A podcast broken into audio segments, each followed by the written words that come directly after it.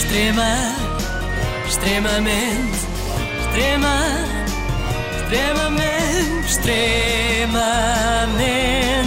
agradável. Eu hoje quero falar-vos do grande Pinto da Costa. És tão tendenciosa, é o presidente do Porto, não é? Não, não, é? o outro. Não? É o outro. é o Ah, outro. Coitado, ah. ser, ser irmão de Jorge Nuno Pinto da Costa deve ser tramado, não é? É sempre conhecido como o outro. Pois é. Mesmo tendo uma longuíssima carreira académica e sendo um respeitável médico legista. Mas sim, é do professor Pinto da Costa que vos quero falar. Porque foi o único, até ver, na família Pinto da Costa, que se manifestou a respeito do coronavírus. E ainda bem, porque do presidente do Porto eu só espero ouvir falar do corona jogador, não é? Pois. E que nos diga que renovou por 10 temporadas. Quer Para que ele seja sempre, mais para longo. Sim, sim, quer que ele seja mais longo do que a pandemia. A verdade é que o Dr. Pinto da Costa tornou-se viral na net a respeito do vírus. E porquê? Porque, entre outras coisas, no início de março disse isto. Acho que na realidade não há razão nenhuma para este alarme, sobretudo tendo em conta os números que estão mais ou menos oficializados. Sim. 82 mil afetados, 2.800 mortos, em comparação com os 300 milhões de pessoas que morreram com a varíola, não parece que seja alguma coisa. Em relação aos milhões que morreram com a SIDA e que continuam a morrer, também não me parece que haja razões para alarme. Bom, a verdade é que muitos de nós, não eu por acaso, como sabem, sou hipocondríaca desde 1986, mas muitos de nós desvalorizaram esta doença vinda da China, não é? É mas verdade, acredito no que não início, tenham sim. sido assim tantos, é verdade, acredito que não tenham sido assim tantos a, a comparar Covid-19 com SIDA. Até porque, Sim. se não me engano, não se contraem bem da mesma maneira. Pois não, Eh, da última vez que verifiquei, não, não era igual. Mas as comparações do doutor não ficam por aqui. É claro que no ano passado ninguém se preocupou com a gripe, no entanto morreram 3 mil portugueses. Com gripe. Com gripe. Ou a gripe sazonal. Com gripe. Ora, pronto, Sem ser quer dizer corona. que as pessoas morrer com o gripe de outro vírus qualquer não se importam. Com o coronavírus atual é que ser. já não querem. Bem, há qualquer coisa. Portanto, o que eu digo, calma. Com esta parte da calma, eu concordo. Mas tenha calma também, doutor, porque ninguém disse que não se importava de morrer da gripe vulgar, não é? Eu importo-me morrer, seja do que for, de gripe A, de gripe B, eh, qualquer gripe, com um motor de avião que gripe, tudo. E já que falamos em aviões, Semana passada estive em Londres e em Gatwick, no aeroporto, verifiquei que o indivíduo, mais do que havia muita gente com máscaras, e na casa de banho, o indivíduo estava de máscaras, fez as suas necessidades e não lavou as mãos. Ai, olha que inteligente. Isto eu vi, fiquei um bocado admirado e disse: bom, faz parte da paranoia. não, não, não tem a ver com paranoia nem com inteligência, tem a ver com ser porcalhão mesmo, é mesmo o termo. O coronavírus agora serve de desculpa para tudo, não é? Para alguma má educação, tipo não se cumprimenta às pessoas e tal. Agora, para não lavar as mãos não dá, pelo contrário. Bom, mas agora importa falar não da água com que se lava as mãos, e eu sei que a Ana Galvão vai gostar desta parte, vamos falar da água que se ingere. Pessoas, Estávamos a falar naquelas duas aldeias no norte de Itália, na zona da Lombardia, onde Sim. o bicho não pega. não pega e é natural. Tem a sua explicação. É que existem lá águas termais que são alcalinas. E esta alcalinidade, quer dizer, não são ácidas, que nós podemos classificar as substâncias fundamentalmente em ácidas ou alcalinas, determinadas por uma análise que se intitula pH. Ora bom, acontece que o vírus se desenvolve num ambiente ácido. Ora, como aquela população está habituada a beber água alcalina, isso vai diminuir imenso a probabilidade de que a infecção surja. Portanto, podiam ter dito isto mais cedo, não é? Andamos para aqui preocupados com máscaras e ventiladores e não sei o quê, em vez de comprar já um carregamento de águas Monchique, que são as águas mais Ah, tão boa, alcalinas tão que há em Portugal. Era fornecer os hospitais com as paletes de água e a pandemia desaparecia já. A verdade é que nestas alturas nós gostamos muito de ouvir médicos pelo conhecimento que têm e estamos sempre à espera que nos deem uma dica nova para este combate. E o Dr. Pinto da Costa deu, disse-nos o que é que podemos eh, comer para prevenir a infecção. São os brócolos, são os espinafres, são os pepinos, repolhos, os espargos, os ovos, portanto, e muitas outras, mas entre este tipo de alimentação as nossas células vão cada vez mantendo mais a sua alcalinidade. Pronto, a partir de hoje acho que fica definido que a Ana Galvão pode abandonar a quarentena imediatamente, ir para a rádio dar o corpo ao manifesto, porque nada lhe acontece. É a pessoa que eu conheço que come mais brócolis, pepinos ou espargos.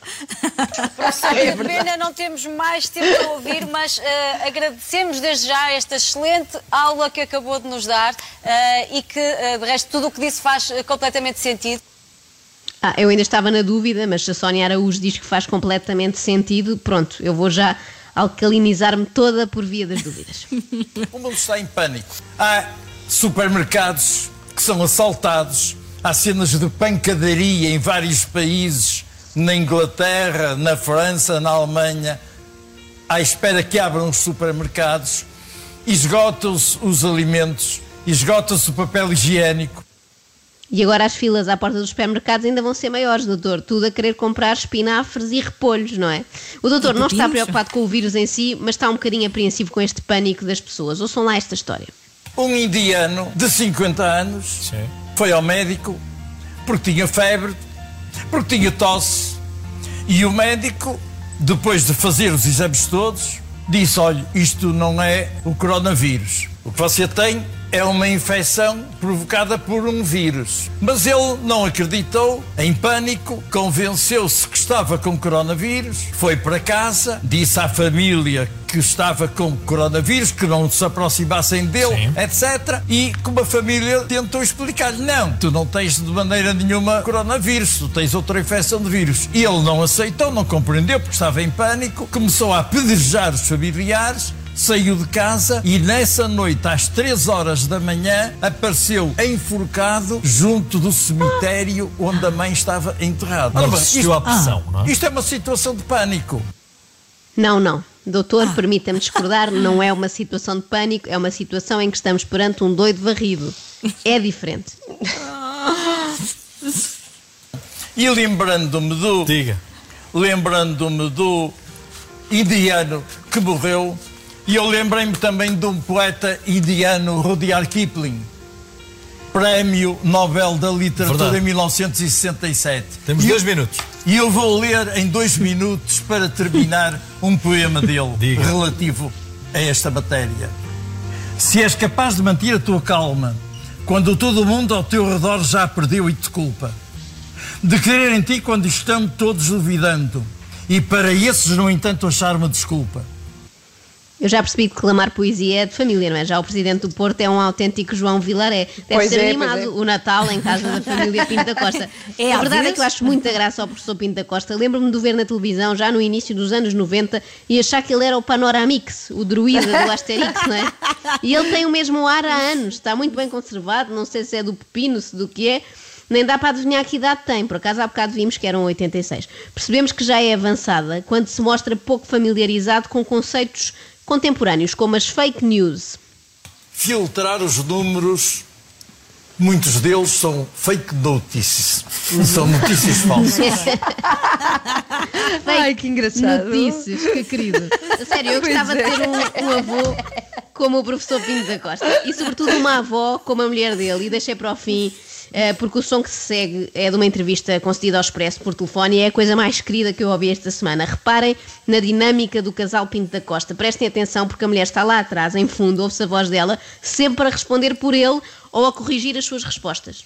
Eles individualmente veem no seu telemóvel a minha aula por Skype. Eles não são juntos. Quantas aulas dá por semana? De... plataforma Zoom são três por semana. São três aulas, três dias por semana que eu dou. plataforma Zoom. Já- É numa plataforma Zoom, neste caso concreto para a Universidade Portuguesa, de parte de manhã E tem aí um apoio técnico, já percebi. Não, não tenho apoio técnico, tenho, Não. digamos, o Zoom. É, é a sua mulher que o ajuda. O apoio técnico que tenho, eu só estou, eu e a minha mulher, de forma que. A minha mulher também é professora e também dá. E a minha mulher também é professora e também dá aulas. Portanto, estão a conseguir manter alguma normalidade na vossa vida. Sim, sim, sim, sim, sim. Sim, sim. Mantém Ai, a normalidade. e a bom. normalidade é a mulher ditar ao marido que resposta dá de dita dar. Esta resinhice da mulher é entrenecedora, não é? E o facto do professor É. acatar todas as ordens da senhora ainda é mais. Acho mesmo querido. Já não se fazem casais assim, essa é que é essa. Que tenham muita saúde, longe do coronavírus, da gripe, de tudo. Se for preciso comer quilos de repolho, que seja. Extrema, extremamente, extrema, extremamente, extremamente agradável.